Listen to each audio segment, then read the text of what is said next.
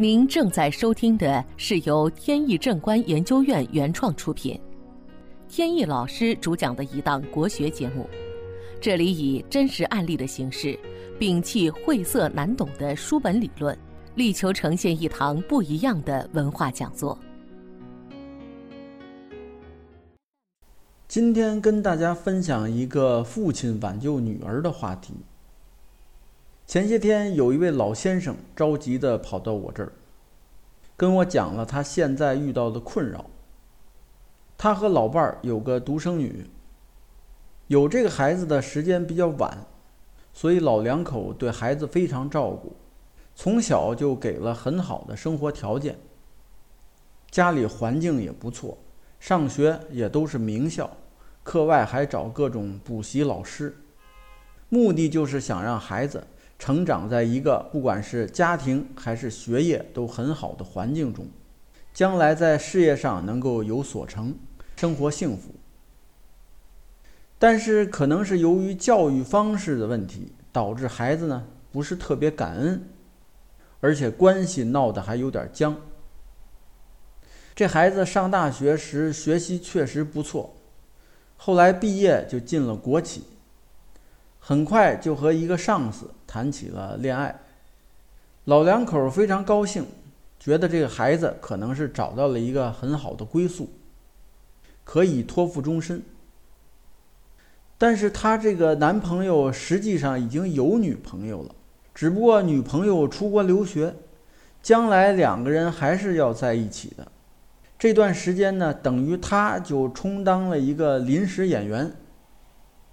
当孩子得知真相以后，是五雷轰顶，没经受住打击，就开始约一些社会上的朋友，频繁出入酒吧啊、舞厅这些地方，经常用酒精来麻醉自己。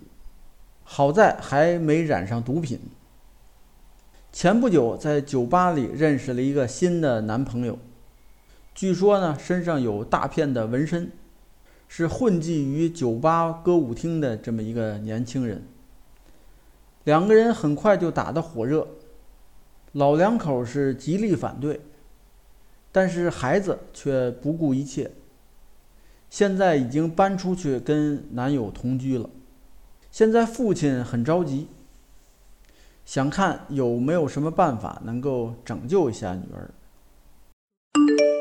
本节目由天意正观研究院原创出品。如需获取更多信息，请在任意网络上搜索“天意正观”即可。看了一下女儿的生辰八字，是戊辰年壬辰月己卯日出生，是天元坐杀的格局，杀是偏夫，夫星欲破。